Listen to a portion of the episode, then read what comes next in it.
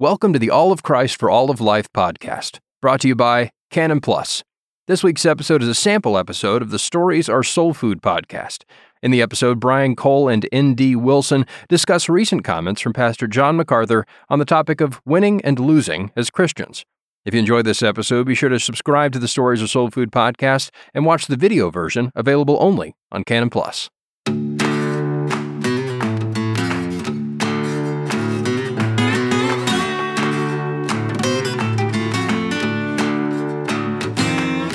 We're talking about stuff today. Yeah, we are. Talking about stuff. First, we should make fun of Jon Erwin. You may note he is not on this podcast with us. John, John. John, John. who 10 minutes before we were scheduled pushed us yet again. Jon Erwin. This is why we don't plan this podcast. No, we absolutely don't. Whenever we plan, that, because usually I'm the one guilty of that. When we plan it, Then I can't make it. then we can't make it. when we have people on, when when we plan it, I am inevitably the person who's saying, "Hey." Well, for example, right now we're starting about like what 50 minutes after we hoped, but I had been uh, Jon Erwin was going to come on and talk about Jesus Revolution today, and he decided to take his daughter to a concert instead. So how I don't. I dare don't know. he? Is his daughter How- real? Is his daughter real? how dare he? is the concert real? I How- don't know. How dare Nate he knows. push us for some father daughter time? Um, I'm just hoping it's not K-pop because if it's K-pop, I'm not forgiving him. I don't know what the concert is. I asked his assistant and and I, I didn't get an answer. So Would that be a disinvite? whatever No, it is, next time I a- see him, next time I see John, I'm definitely going to get really pointed and very hurt that that he would shrug off our podcast for father daughter time. Anyways, so we can't we can't hit him with our Jesus Revolution questions today.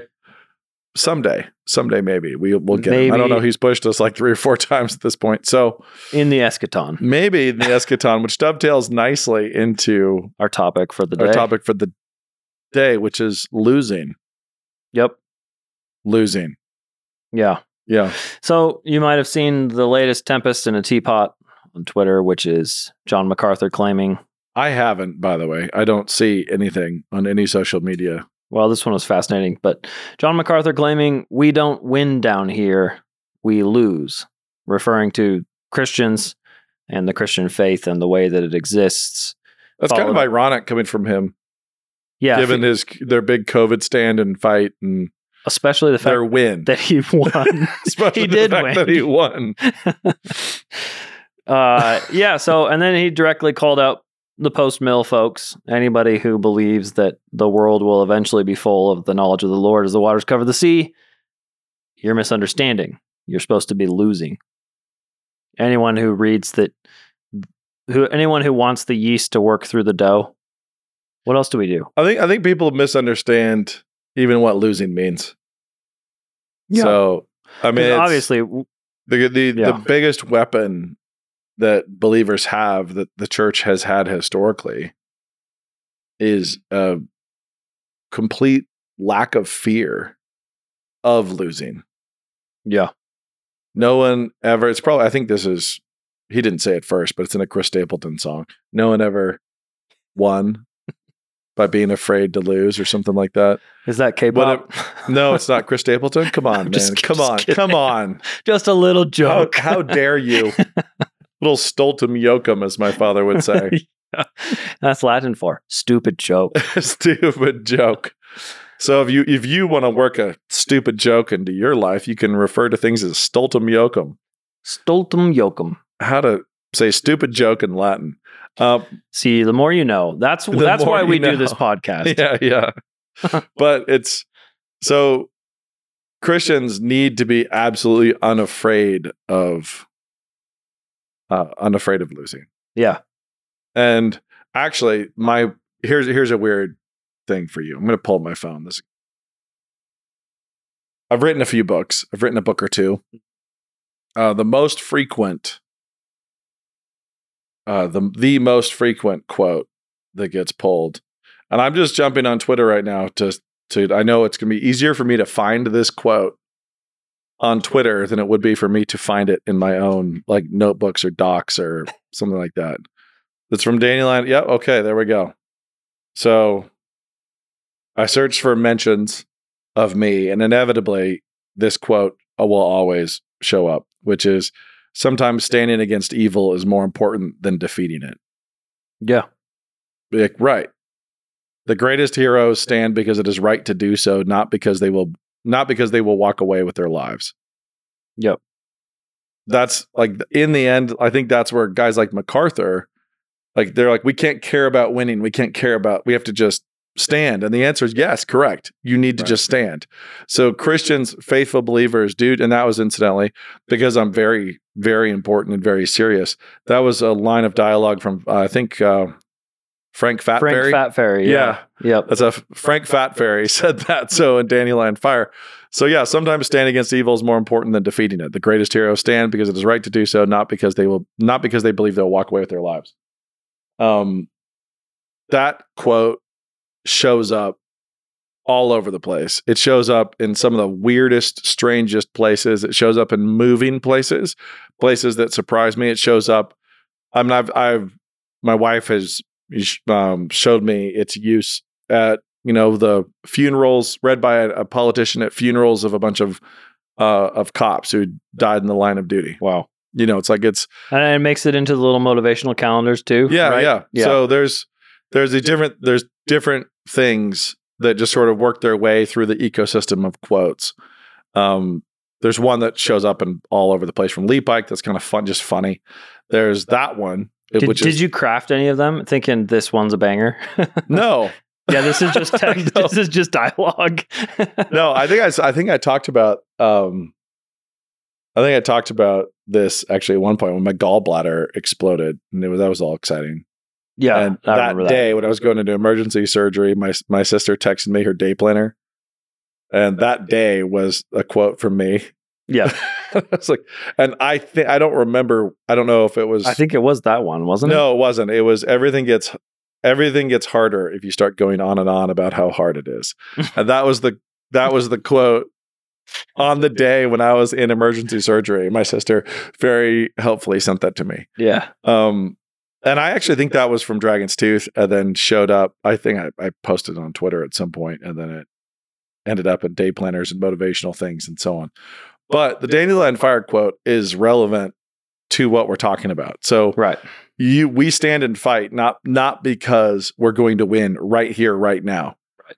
we stand and fight because it's the right thing to do and you stand and fight because it's the right thing to do but you still do that in light of your knowledge that christ is king and he will triumph Yeah, so Yeah. like it's what macarthur did and what his church did through covid was great they stood and fought because it was right to do so they did not stand and fight because they thought they were going to win and they like- cared about themselves and their victory record. Their Right. scoreboard was the one. No, they were they were entirely motivated by what they believed was the right thing to do, and what they believed was the right thing to do was was stand and fight. They did not say this is we're going to win this, so we're going to fight this. Yeah, our job is to worship God. Therefore, we're The not whole bowing. st- our whole sticker gate saga, like Yeah. at no point has it been like, oh, we're going to do this because we're going to win. It's like it's been we're going to do this because we don't want to live in a town or a state where you can be arrested and prosecuted for for making fun of a leftist city or a leftist policy. If they can put you in handcuffs and down on the sidewalk and come after you with the full force of the law in a way they will not come after anyone else, they need to be fought. Yeah, like they must be fought. It's it's because the fight is right not because we think hey let's run a calculus and decide whether we're going to win. We we want to you know or wanna- even changing what you're planning on doing to get that higher win percentage in the in that context. yeah. So there there are plenty of times when you you calculate like which hill do you die on? Um and the answer is you fight on the right ones and the like the ones that you don't want to concede you will not concede. Like you're willing to die here. Yeah. i'm willing to die here on this. Um and that's you know that's a big that's a big litmus. But the whole overarching discussion of where's the story going that's really what it is uh, do you know the story of the gospel do you know the story of the old testament the new testament is this all leading to a triumph is this leading to a a victory here yeah, like where the story happened yeah. yeah. it's like that's Yeah, all the hymns is at the name of Jesus, every knee shall bow. What does that mean? like, is that one that drives us down here? yeah. Or does that matter for right here? Or is that, does that etherealized? And we're talking about when we all get to heaven, every knee is going to bow in heaven to Jesus. So I, let's- I wonder if that's the, dis- But uh, let me let me pitch you a little narrative arc. So we've talked a lot about the architecture of story here and getting the architecture right. And then the flesh can change, right? Yeah. So imagine a narrative, if you will, in which there's a land of, you know, small people with bare feet with lots of hair on them. Let us call them halflings. Hobbits, if you prefer. There's that little land and there's an old kingdom gondor and there's rohan all these things. Imagine a land in which there's evil coming and all the good people fight. They fight that evil hmm. and they all lose over and over and over again they lose and they just die and they burn and the darkness is unstoppable and they make the they make the right choices and they do the right things. Boromir doesn't even try to get the ring. Like he he actually just fights. He does makes all the right choices and they all go wrong anyway. Theoden didn't listen to Wormtongue and got destroyed by, Anyway. by, so- by Saruman. Yeah, so yeah. so Wormtongue is like, you know, in his ear, but Theoden's like, you know what? Yeah. Like I'm sticking with wisdom. I'm making the right choice, and he still gets fried. Yeah, it's a red day. And the Ents are like, you know what? We have to do something. And they completely fail. And they get just demolished. They get absolutely destroyed. They're made into paper products, which are all going to print gay pride flyers. That's what all the Ents turned into. You know, it's like, this is the architecture of, of this kind of story. Everyone do the right thing, make the right decision, and go down in flames. Burn. Because don't worry, you're going to be magically transported uh, to the Grey Havens, and you'll be stuck on a ship, and you'll go to a different world Mhm. where none of this happened. And we're going to call that winning. yeah. It's like, um, you know, it's, it's actually like a really weird, like invert. It's it's kind of a Valhalla, actually. Yeah, yeah, it is. Yeah. You know, where it's like, but but then where Valhalla places, like even Valhalla gets destroyed, they go even farther. Like you're all going to go to heaven because they loved they loved dying in combat. So you had to hold a weapon in order to go to Valhalla. You had to have a weapon in your hand when you died. Like if you died in battle, it was the best. And so you're just bloody and aggressive, but you're all going to die. And then when you die and you have the sword in your hand, you'll go to Valhalla where you can feast. And guess what's going to happen at Valhalla? You're all going to be destroyed Because the frost giants are coming. the frost giants are coming, and you will all get to sing and fight alongside each other, and you'll all get to, to be destroyed there. yeah. You'll all be destroyed together. There's a little taste of that in some of dispensationalism and some of the the two kingdom stuff, Yeah. where, um, you know, it's just like it's like really okay. So you make the right thing. Frodo gets all the way to Mount Doom, and he throws the ring in the volcano, and nothing happens. and an orc comes up behind him and slits his throat. Like like Frodo did what he was supposed to but do. you know what? He did what he was supposed to do, and now he's in the happy kingdom, Right. Where that you know where we won. Like, did we though? Like, is this winning? Um, I, Okay, so but I feel I'm reminded. I'm reminded of a Chris uh, a Christian movie from way way long ago where uh, it was a football team and they're getting their butts handed to them by this big big number one team of the state or whatever, and so their coach wheeled a chalkboard out at halftime below the scoreboard and wrote zero zero on it, and Mhm. and just said, "We don't care about the first half. We're going to pretend like that didn't happen, or we're just going to play the second half." It's like that's not how it works you know, I've I've coached. I'll I'll tell guys like, hey, we focus on right now. We win this quarter. We win this minute. Win this next thing. Don't get overly distracted about how big an egg you already laid in the first half. I get that, but when they started keeping score in this film, and they, you know, they're trying to win, and they ended up barely winning the second half. Then they all jumped around screaming and running around like they'd won the actual game, but they didn't. They didn't actually win the game. I mean, like oh, so the comeback. The comeback Just was, meant they was won the they second won half. the second half only, but they got destroyed in the game overall. so they were destroyed in the game overall, but they they were like, yes, we won. Like that's not winning. It isn't. and we're and and so Christ said what winning is. Like he he actually said, Yeah, go winning- make disciples. go disciple the nations like disciple the nations like that's the that is actually the bar for winning like winning and succeeding uh, and Yeah. that's that's what we were told that's what we're doing and so everybody needs to live in the light of that eventual victory but it is not a it is not a little get out of jail free card for your inactivity or for your lack of action and we don't go into fights because we will win that individual fight. We go into fights when they are the right fights to be in. Right. Like you don't fight orcs because you might win. You fight orcs because they're orcs. Right. Like because it's, this needs to happen. Um, yeah, so that's really interesting because, well, first off, comparing dispensationals to Vikings is awesome. I like that. I think that I think that works for John MacArthur. He is a bit of he's a got Viking. he's got a Norse He's- toughness, he's- he's got a bit and I Viking should say we have a ton of respect for him. Yeah, absolutely. I've learned from him. Yeah. And um uh but yeah, so you can and it does make me wonder why do you fight? Like I've got my my voted sticker on, even though I it won't matter, right? and I don't have my voted sticker on because I haven't been able to fit it in today. So but uh, you know, even we don't we don't vote because we're obsessed with winning this particular library board election, no, which who well, cares? Who cares? But Yeah. we do vote because I don't know. At some point we're gonna win it.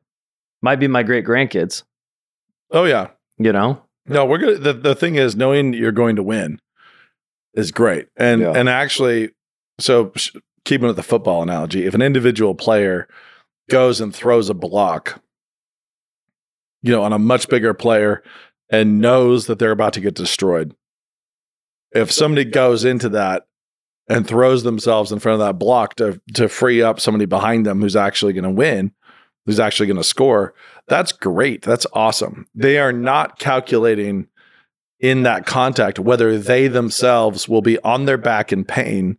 They are not calculating whether or not Yeah. they will be the one like Getting the MVP. who goes flying Yeah. or gets the MVP Right. or flies and ends up on their back. right. They're not calculating that at all. They're just seeing what needs to be done and sacrificing themselves for Yeah. that. And that's fantastic. And so somebody who you know blocks a big middle linebacker and gets sent flying but springs his running back who actually ends up in the end zone. That's like okay. Like that that is a person who understands the bigger picture of winning. He's he's willing to sacrifice and lose. He's willing to lose in that in that conflict to actually facilitate greater gain. Yeah. Um, and And almost and so move- we go into these fights, but we also are we are looking at a big picture where our team, our brothers and sisters, our king is going to win.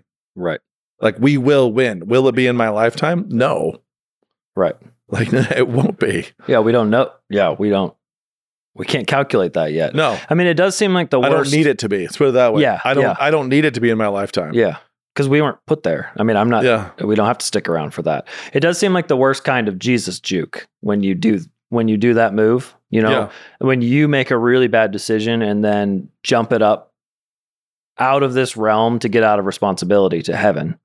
That's a juke. Yeah. When you have something terrible happen in your life and it doesn't go the way you were supposed to and you get martyred, jumping up to looking at the heavenly view is fine. Yeah. Well, the other way you said we won't, we won't be here. It's like no, we actually will. Yeah. We'll all come back for that. That's we'll all true. be we'll we'll all be back for that for that big finale. But the thing that's funny to me is that guys like MacArthur and um, Jerry Falwell Sr. back in the day, those guys frequently behaved more like really cold blooded post millennialists than most post mill guys. Yeah. For most post mill guys, it's actually academic and then it's on a chalkboard and they're just dummies Yeah. smoking cigars on somebody's porch yeah. talking about things that don't really matter to them, don't affect their their lives, and it makes them. Uh, well, if I'm going to be really insulting, let's just say, and just keep on the football thing. It's like people really needing to be Alabama fans. You know, Yeah. Okay, like I I am I root for that winning team. They're not on the team. They don't invest in the team. They're not boosters. They're just roll tide. They didn't go to the college. Yeah, Yeah. just roll tide. Why? Because I like a winner. you know, it's like yeah. there's guys who who do absolutely nothing who are just sedentary Alabama fans who are post millennialists. Like that's it. and So- they use their post mill to get that reflected piece of victory. Like they think like, oh, I'm part of a winning team. Now Yeah. the, the truth is they are part of a winning team, but they they use it to get the sensation of victory, and we're going to get this without actually like getting calluses on their hands, Yeah. without actually like being part of the win, Yeah. like being part of the build. right. And it's it's funny. I've seen that, and then I go look at a MacArthur or I look at Falwell Senior, and I look at what they built. I look at what they did, like Right. what they've gone in, uh, yeah. and the, like, and I I love that MacArthur picks a fight based on whether it's the right fight, not based on whether he's going to win. That is important. Falwell was the same, yeah. and their short term theology enabled them to like brawl building their universities and colleges in such a in the, you know brawl in a way that they didn't care if it all burned Mhm. which is a mentality you got to have Yeah. like to really like you're going to get the absolute utmost out of your assets that way hmm um you know high risk and and so on but it's funny to me that MacArthur of all people would say this when he is one of the best post millennial guys out there in terms of his orthopraxy Yeah. like you know like what he's actually out there doing The preaching, is like yeah he's preaching the the gospel feeding of he's the fighting souls. unbelieving tyrants Yeah. he's like he's Yeah.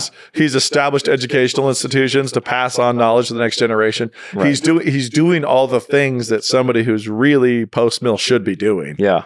it's just that the the actual like you Do you- know do you think the datums maybe maybe it got to him a bit just our current cultural moment where he's looking at it and and being willing for it to collapse or or afraid not afraid's the wrong word but perhaps looking at it being like is this all going to work you know Yeah. I, I'm, I sometimes see Yeah. i sometimes see that fear eh, reflected but i can see so i can see that quote i didn't see the quote i didn't see the twitter storm it's i don't know context but yeah. i could see saying that to a bunch of americans where it's like listen stop caring so much about the election yeah Like, stop caring so much. We're not going to win with that jersey on. There is no promise in scripture that the red, white, and blue jersey is going to win. It won't. sure Like, it won't. We won't win down here in that way. yep Like, we're, we're winning differently. I get that. And if that, Right. if that context was there, I could, I could say amen. That's just city of God. That's Augustine, right you know, the yeah fall. i mean he and- so targeted on. specifically people who are post-millennial Sure. Right. So that one's there where I think Do you maybe know he misunderstands. Let, let me, let me just say this very carefully. I forgive you, John. the post millennialists don't care. We actually like what you're doing. We're I'm all for it, John. You know what? say whatever you need to say to keep battling Yeah, like a if post you are still guy. kicking butts, you may say that we are super lame. But honestly, give me 10,000 dispensationalists like him Right. more than one academic post mill Right. guy who's not actually doing anything. Yeah. Like, how are you Yeah. shaping culture? Right. Oh, I go to work at this massive corporation. I pull, a, you know, a decent salary, and then I smoke and I drink and I talk about it on the porch. Right. Like, give give me somebody who's really in the trenches. Yeah. and I don't care what he thinks. Like I really don't. I I care what he does. We've talked about this. Uh, well, let's let's connect another podcast. It was number whatever I don't know, but we've talked about authorial intent not mattering. Right. Like the artifact, like the story is what matters. Mhm. And we see that in the parable too. The sons say, like, I'll go to the vineyard, I won't go to the vineyard. What matters ultimately is going. Like it's it's better to say you won't and to do it than to uh, to say you will and bail. But in this case, look at MacArthur's life story that he's written. Like I've talked a lot about how we're all creating, we're all characters, we're all writers, we're all writing dialogue, we're all writing scenes. He can take a pot shot if he wants at postmillennialism. It's like saying, I hate three act narrative structure that has a concrete ending, as he lives a fantastic three act structure with a concrete ending. It's like he can say what he wants Yeah. to say, but the way he has lived, the way he's functioned, the way he's fought, Right. like that is the real story of his life. Right. And that is a magnificent story. You know, yeah. that's The apocryphal. well done. He's going Right. to get a well done. You know, like it's, Yeah. there's no question. And I could disagree with him about all sorts of things, and it just doesn't, it just doesn't matter. Okay, here's a question for you though. And here's where I think we really hit, run into trouble when we talk about public policy. So that well done, does that apply to actual things we do on the ground or is it some sort of spiritual thing? And I and and, it, and I noticed, especially in the conversation about should our nation be Christian, right? Sure. That that conversation. And I'm a hard no on that one. I definitely I want think the I answer definitely obvious. I definitely want a pagan nation. It's much to be preferred, especially as the Uh, month of June sacrificing approaches. virgins, you know, Asherah poles, all those things. Yeah. So that that question, I think a lot of people hear, you know, that sort of discussion. Should we do things now, public, you know, practical things, or should we do spiritual things? And they make some huge just, juxtaposition between the two, or uh, sorry, distinction between the two. Is that? Uh, do you see that as part of as part of this problem? Like, yeah, I don't know. well, there. How, how's this? There, there's no such thing as spiritual things. That's that's not a thing that exists. Okay, because matters. That just doesn't exist. The separated spiritual realm. There's nothing you can do. There's just nothing you can do that's purely spiritual. Yeah. There's nothing. You can't opt out of matter and and opt out That's of God's space-time narrative. You cannot do it. There is no abstract plane in which you do spiritual things. Mm. There is only here, there is only space-time. There's only your flesh spoken by God into his narrative. Right. And what you do with your flesh physically here in the material space-time narrative is what matters. Right. So, And- and- are you a faithful servant or are you not a faithful servant? Only happens here because there is nowhere else. Right. There's just That's a great point. So the idea, a lot of people say, you know, we should be reading our Bibles, praying, repenting, but those things happen on your knees, yeah. on your butt. so what you're saying is you're going to. I need to take, you know, I need to take a, a big fat bound thing of pulped trees with burned images on it. And I need to, with my eyes, I need to physically hold it with my hands and physically stare at it with my eyes. And I need to study it and learn it Mhm. and all those things. But where are you studying it and learning it? You're learning it in you. In the you are a physical creature. And your soul is part of a physical creature in space time Right. like it has it has presence in this reality there's not it doesn't have access somewhere else where it's only doing spirit transfers Yeah. and and really really achieving victory in the spiritual economy it's like Right. Yeah. We Like- all know those stories of the theologians. I can't remember which of the AWs it was, but one of those is a, was a real loser as a person and wrote some great theology. I yeah we, i couldn't tell you but We- that would go for most people The mo- most people who wrote great theology but yeah, that that distinction, you're right. You can't juxtapose the two, or ah, why I keep saying the wrong word. You can't distinguish the two. yeah you can't divorce the two you Yeah. cannot bifurcate let's That's- go with that There's the one. you cannot bifurcate More Latin. yeah. you cannot bifurcate this whole like earthly spiritual you are a creature Yeah. like there is only reality and there there you are as creature and character in god's reality and narrative and you will have a another eternal you will have an eternal existence right Right. but you will have that eternal existence after resurrection and into well shall we call it the sequel of this because it's not like you're going to you know this different plane you know Yeah. it's like some the different plane where it's only moving to the spirit plane. astral yeah we're yeah. not doing we're not doing that you continue to exist in god's spoken reality he has spoken and made all of this exist he has extended the canvas he's set the stage there is nowhere that you can exist dead or alive off of that stage Mm. like there's nowhere like he has actually spread the, the stage of reality and you can't get outside of it Yeah. So everything here and then if you're if you are currently living like yeah there's no there's no spirit uh there's no spirit level of action everything is fully integrated with your physicality all of it until you're dead Yeah. So- that's Yeah. the oh, that's that's it and even that doesn't the Bible and talk that's a curse it like a, a short? and that's a curse yeah. that will be conquered the Yeah. fact that you will be separated the fact that like paul Yeah, talks about how stressful together. that is right. the fact that you will actually be divorced from your flesh, that you will be separated from your body, is the problem that will be solved. The thing, the last enemy that Christ is conquering. So I don't. It's just weird to me. It's really weird. yeah. But I, le- I really, I, I'm all for MacArthur. He basically kind of strikes me as like a Gimli type. You know, where you have, if we're talking character types, he's going to brawl, he's going to fight, Mhm. like he's gonna he's gonna be there for you. He's gonna be loyal. And yeah, you know what? He could turn and snark about the elves. He could snark about the Sure. men. He can snark about as whatever. And he wants. ultimately, he's still here taking orc heads. So I'm all for him. right. You know, he's he's more than welcome. And if he wants to take pot shots at post millennialists, do it. Yeah. Take your pot shots. I don't care. Right. like Yeah. most of them could do with a little pot shotting. Yeah. Now that it's cool, by the way, it's like now that post millennialism is actually really growing and on the rise and makes a lot of Mm-hmm. sense and it's it's showing up.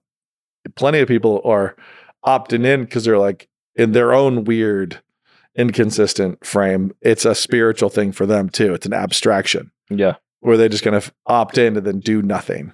Yep. Um, so anyway, go MacArthur. Do so more and more. Yeah. How much is this a quick one, or should we keep? I know going? we can talk more. We got more. What do we need? We can make make fun of Jon Erwin some more. Yeah. Or what Well, are we, what else are we talking about, Brian? Um, you know, I, I mean, I think, I think, I, I, tem- I'm tempted to want to dig deeper into what does it look like to win. What does winning mean? Oh, And I feel like we do that regularly, but I, I just don't see people understand that.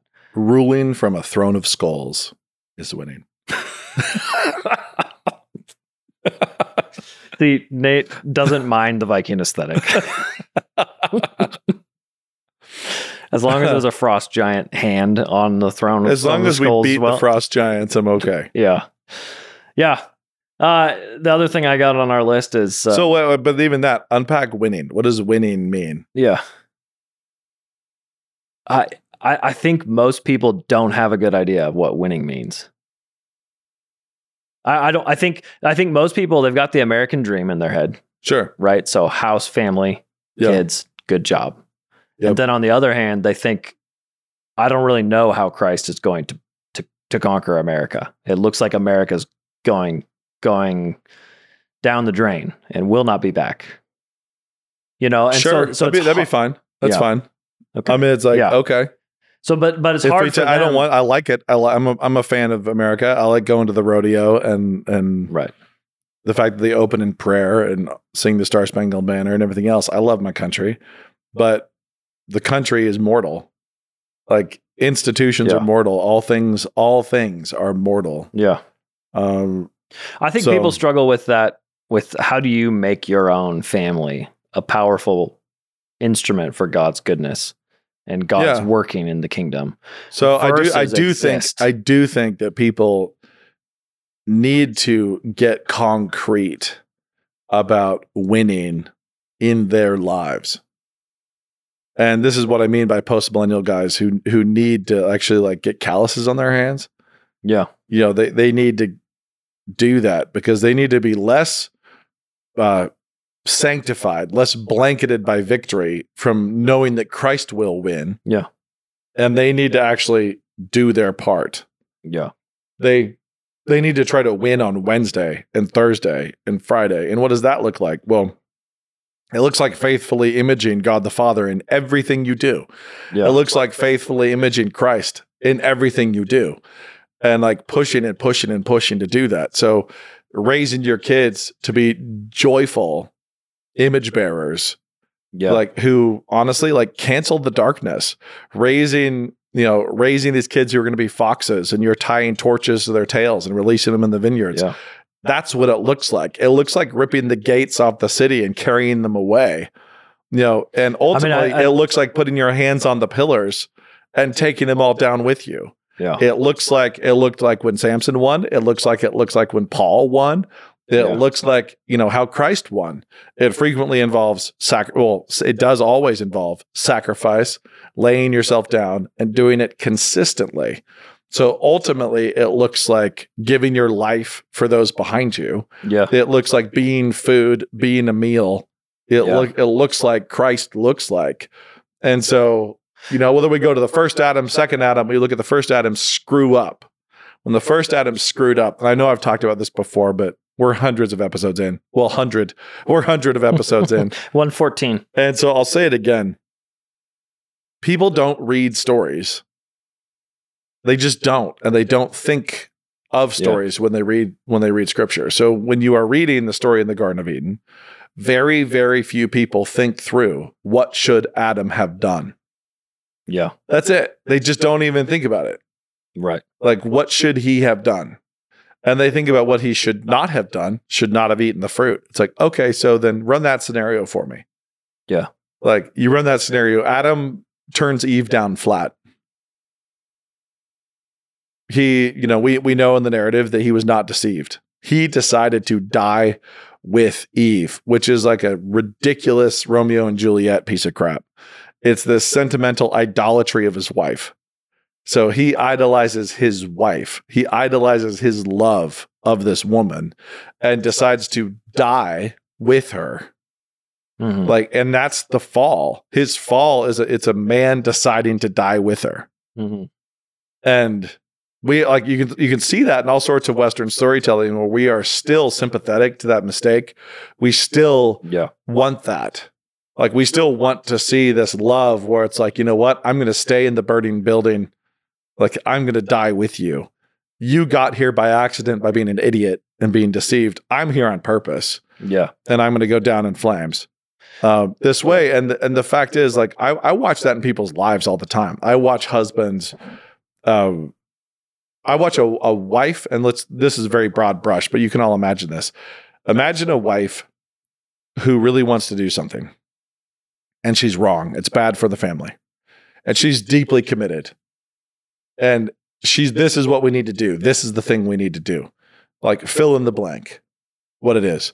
Let's say that she has, and just to really like rub some fur the wrong way, let's let's say I'm trying to think of something that will make it all be the most irritating. Uh, just for purposes to really heighten the contrast.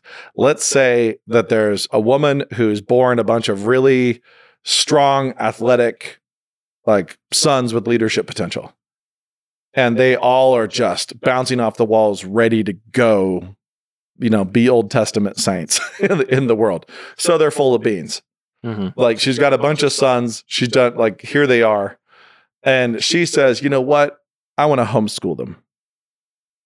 Like I want to keep them confined. I want to I want to keep them in a smaller kennel. Like I've born a bunch of wolves who could range, you know, 50 miles Mhm. and more. And what we're going to do is keep them in the kitchen. And she genuinely believes this is the right thing to do for these boys. She read some blog somewhere Yeah. about a woman talking about, you know, lying on the internet about her amazing relationship with her sons around the kitchen table. And she's decided that's what she wants and this is what she wants to do. She's been deceived. Let's say, and I, and for purposes of illustration, just to be clear, in my imaginary illustration, this is the wrong decision Stipulate that. stipulate. So run with me here. Assume this is the wrong decision.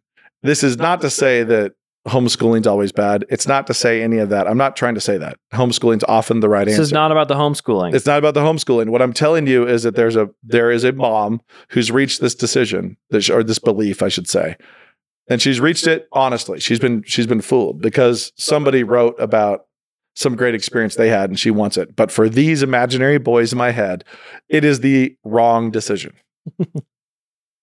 and let's say the husband knows that. Mm. He knows it. She doesn't know it. She thinks it's the right decision, but he knows it's the wrong decision. there are two options. He's got two Yeah. options. That's the Adam and Eve scenario. Yeah. She believes this to be the right. She believes this to have been the thing. She was lied to. She was deceived. He knows it's not. How often does that husband commit the sin of Adam? the abdication. And the, The- answer is almost always.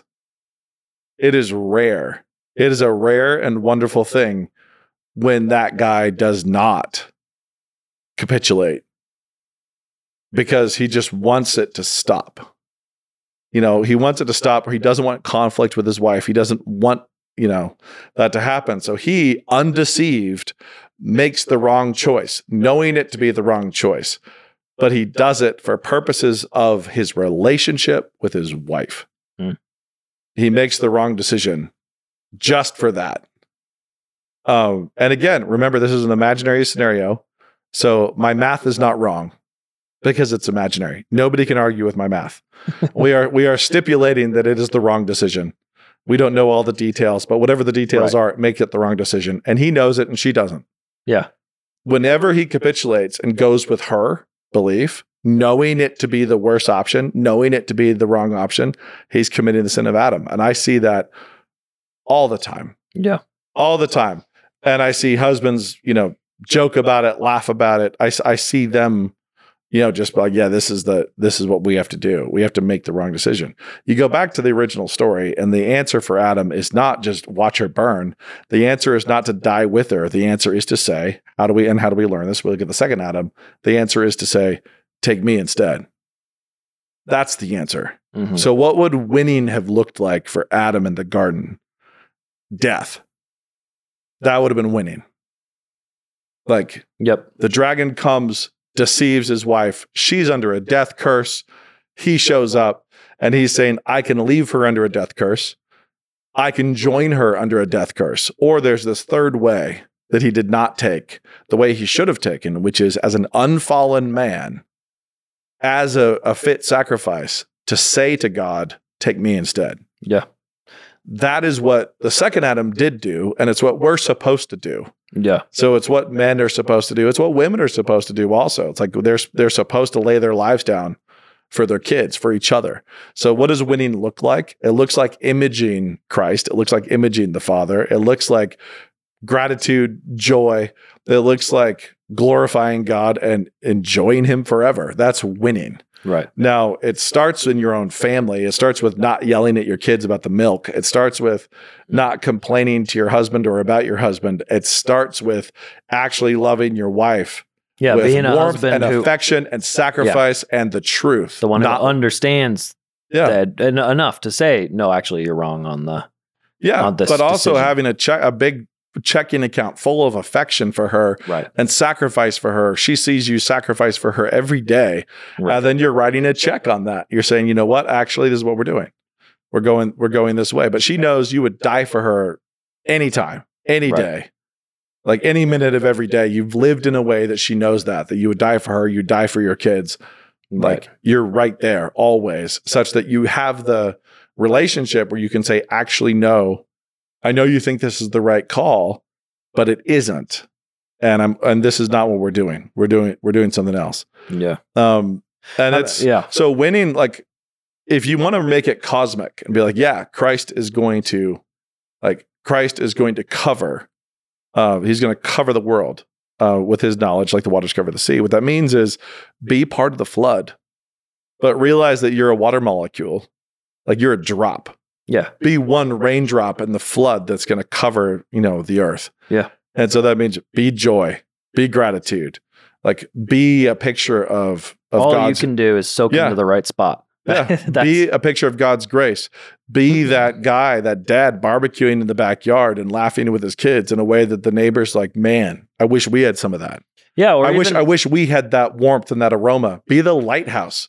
Be Yeah. that be that beacon in your neighborhood. Yeah, that radical two kingdom thing where we can't do something to make our town better. Like doing something that Yeah. makes our town better is not Christian.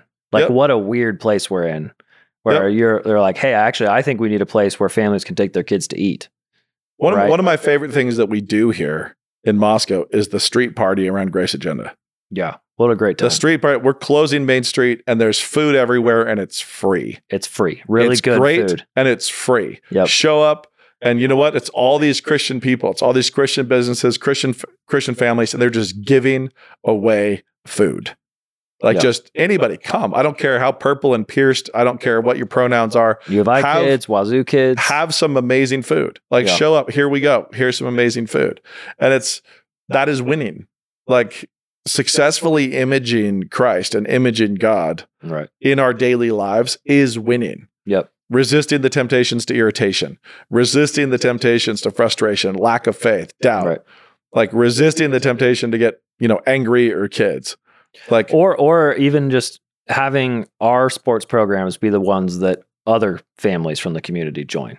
Yeah. Right. Right. That's a Yep. cool thing because back when I was a kid, is the other way. You know, Oh, Christian yeah. kids were joining the high school, and it's shifted around a little bit. Yep. You know, in some areas. No, we start we uh, Aaron Wrench, that whom we both work with, really quickly pivoted, you know, and created some youth football, which is now like um, taken on a life of its own in our community. But it was all because of the youth football program where my sons played going co-ed.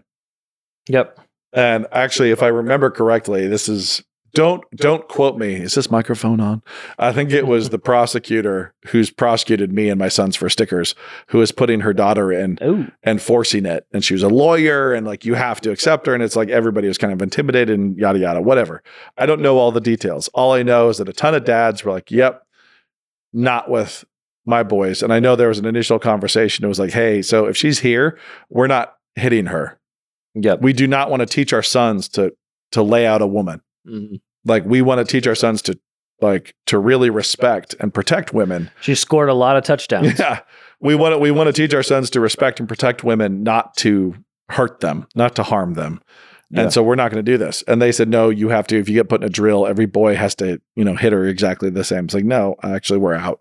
And so we started our own youth football thing and that's turned into this like behemoth. I mean it's turned into the uh, this our youth football goes third, fourth, fifth, sixth, and then Logos School takes over with junior high football. Then we have high school football, but fifth and sixth grade like went undefeated, won the championship, playing up to a much higher division, playing like lar- much larger uh, Schools. schools and programs that were all about it and deeply invested in it, and that's what we want.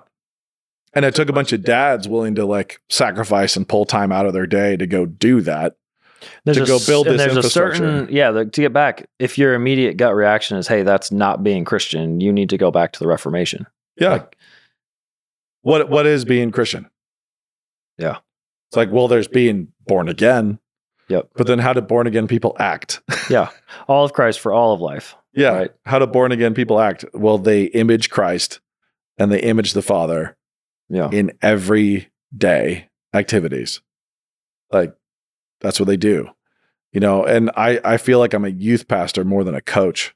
You know, I coach I coach basketball and I coach track and I'm helping people struggle and suffer in pursuit of goals.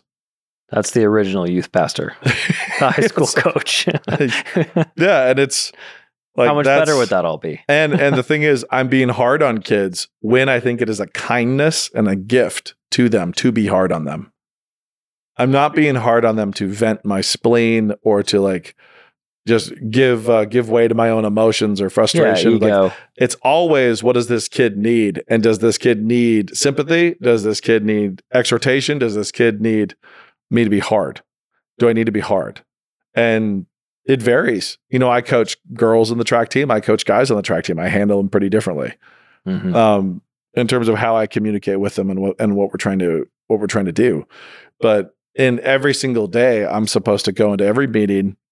I, I'm supposed to treat every checker at every grocery store, every gas station, every restaurant I enter. I'm supposed to treat them in a way that images Christ, and I'm supposed to see Christ in them. I'm supposed to see the image in them too, and walk around like I'm light in the darkness. That's how I'm supposed to be. yeah And every time I fail in that, I'm losing. And every time I succeed, I'm winning. right And you don't even get to see the fruit. You're Johnny Appleseed walking around just throwing light. And so the effects that that has downstream, like, well, that's up to the Holy Spirit. Like he can, he can use it how he wants to. Mm. But I'm walking through Jimmy John's and I, I, my job is to throw, you know, throw seeds, throw light and just, and move on and, and keep on functioning. So I like, so you can pick whichever image you like best sitting on a throne of skulls or johnny appleseed with light Yeah, which- those are both images of the of the of the post millennial view yeah. okay. The the other thing is, uh, all of our enemies must die. All of our enemies will die. All of our friends will die. Like they will all die. And as as uh, my grandfather was always fond of saying, it's like the best way to kill an enemy is to convert him. Mm. Like that's conversion, meaning like death on the cross. That old man dies. yeah Um, that is, that is the best way. So, what does winning look like? Well, it looks like defeating the Nazis in Europe. It it also looks like making the best barbecue in your neighborhood and giving it to your neighbors. Yeah. It also looks like people always want to do all the kids in your neighborhood wanting to be at your house. It looks like your kids being joyful and loved and secure. It looks like your daughters not being set up as victims and served to the world. Yeah. You know, it, that's that's what it looks like.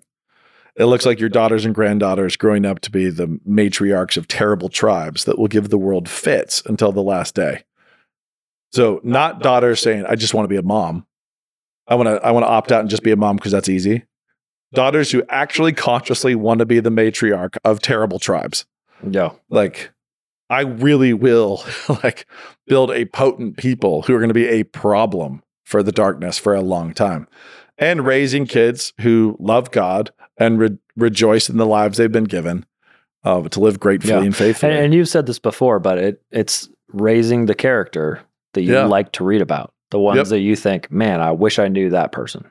I, Yep. I would be that person's friend. And I'll say this: I, I think that this is something Christians are really, really bad at.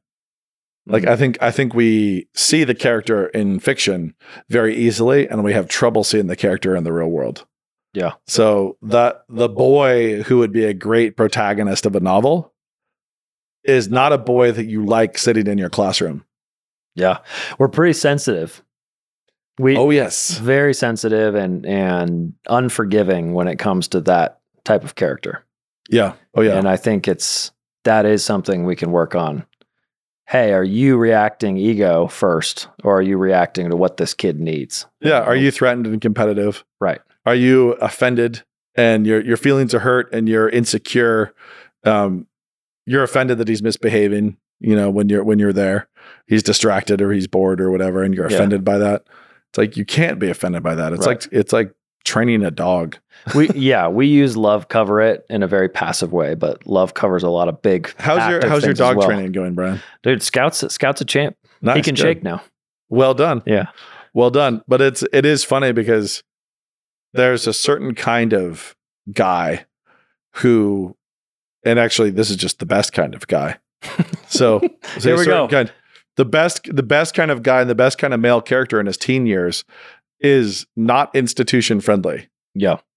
is unwieldy in classrooms and hallways. Like is is angular and difficult, is not going to just fit into that you know that spot you made for him. He's not going to just be a round peg sliding right in. He's going to be a problem, and he's going to do dumb stuff. Mm. Like he's going to do dumb stuff because he's not afraid of you, and you don't want him to be. Your Yeah. goal is not to try to make him afraid of you. Your goal is to teach him wisdom, like help him fear God and to fear no other. like that's that's what you want. Yeah. And so it's really easy for Christian schools or churches or anything to try to find those well behaved, like behave, Mhm. behave, behave, behave. Oh, he's the best boy. The best boy is the well behaved boy. And for his own sake, and because you really believe in him, you do need to teach them to be well behaved, obviously, but not via breaking them. Right. Not via self control is different than passivity or Yeah. or uh, that sort of deadness that you sometimes see. And just know that however passive, however docile, however respectful of you you make that boy, that's how that'll be his default settings towards the world, towards any authority over him. It's like the the more the more you are telling him, like, listen, don't be afraid of me. Fear God. Like, Yeah. if you think I'm wrong, you let me know. You come at me. Like you come at me and you let me know. You don't you don't hold back. It's like fear God only.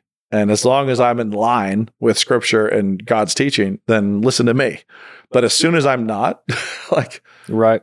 come at me, bro. It's fine. Right. Because you want to unleash them in the world in a way that cops, mayors, city council members, governors, presidents cannot Yeah. like just stomp on them and have them go away. A lot of And if you are- do that in a biology class or you do that in your in your little theology class when they're teenagers and you stomp on them, you put the fire out, it's like they're going to stay stomped on when you release them, which is no goal at all. people are so parents are so happy or too happy with the obedient. Well, obedience is fine. They're too happy with that sort of like my kid just toes the line. Like Yeah. I remember those some of those early parenting videos. I remember my dad. What I don't remember. We watched at some point. And this guy was boasting that if he told his teenage son to sit like a dog, his son would sit. My dad was like, "I hate that." Like this, yeah, that's the worst. like this idea that What a putz. yeah, that obedience is like, yeah, my teenage boys Yeah. sit like dogs the second I tell them to sit, you know? And I think a lot of, and uh, we have a messed up idea again of what does post millennial look like. Yeah, no, I mean, like my older son will argue with me all over the place. My younger, and, and like about anything, well, big, long ranging rumbles, and it's awesome. I love it, and it's fantastic. And my younger son's hilarious. Like recently, we were we were talking and laughing, and he started talking smack at me, and my wife was like, "This is new," and I was like, "Yeah, that's fantastic." It's like this is, you know, it's like we're trash talking each other, and it's like this is this is great. Yeah. But yeah, no self control, impulse impulse control. I'm not vital. That's so vital because you will they Yeah. will be destroyed. They'll be like just drunk drivers if you don't give them that. They could ruin people's lives. They will ruin their lives and other people's lives if you don't give them at self age control. 14, right? Yep. Yeah. Um, if you don't give them self control, they have to have it. The question is, are you trying to give that to them out of a fear of you, or out of fear of human institutions, or are you trying to actually teach them a love of God, a gratitude to God, and an obedience to God, Right. And to you as long as you're in line with that. Yeah. it's that post millennial attitude toward your parents, right? Your Yeah, kid you is like, hey, my, you know, I, I'm here not not in subjugation to my dad, but in subjugation to Christ. Yep. Me and dad are on the same team. No, I remember it's I didn't realize how random it was, but how much how much fun it was to argue with my dad and debate with my dad and all the conversations where it was conflict. It was like wrestling. Nobody was mad. Nobody's upset. It's just like we're wrestling all over the place. And and you know, it's like and having all these arguments. And it's fantastic. I mean, that's what that's what you want. So anyway, the whole post mill thing, good job, MacArthur. Way Yeah. to go. For all you post millennialists out there already, uh, and for those of you who aren't, I don't care if you aren't, as long as you live like one. Right. But those, but that's also way more important for people who are consciously post millennialists. They need to live like that. Because otherwise you're a hypocrite. Yeah, live like it. Live like it in the next five minutes, the next five hours. Live like it through the day. Like push it into your entire day and into your entire life, and constantly be repenting and course correcting and maturing Yeah. as as you do, expecting to get better and better and better as you're sanctified and as you better image Christ through your life. So that's ultimately what winning looks like. Boom. Do that. If you enjoyed this episode, be sure to subscribe to the Stories Are Soul Food podcast and watch the video version available only on Canon Plus.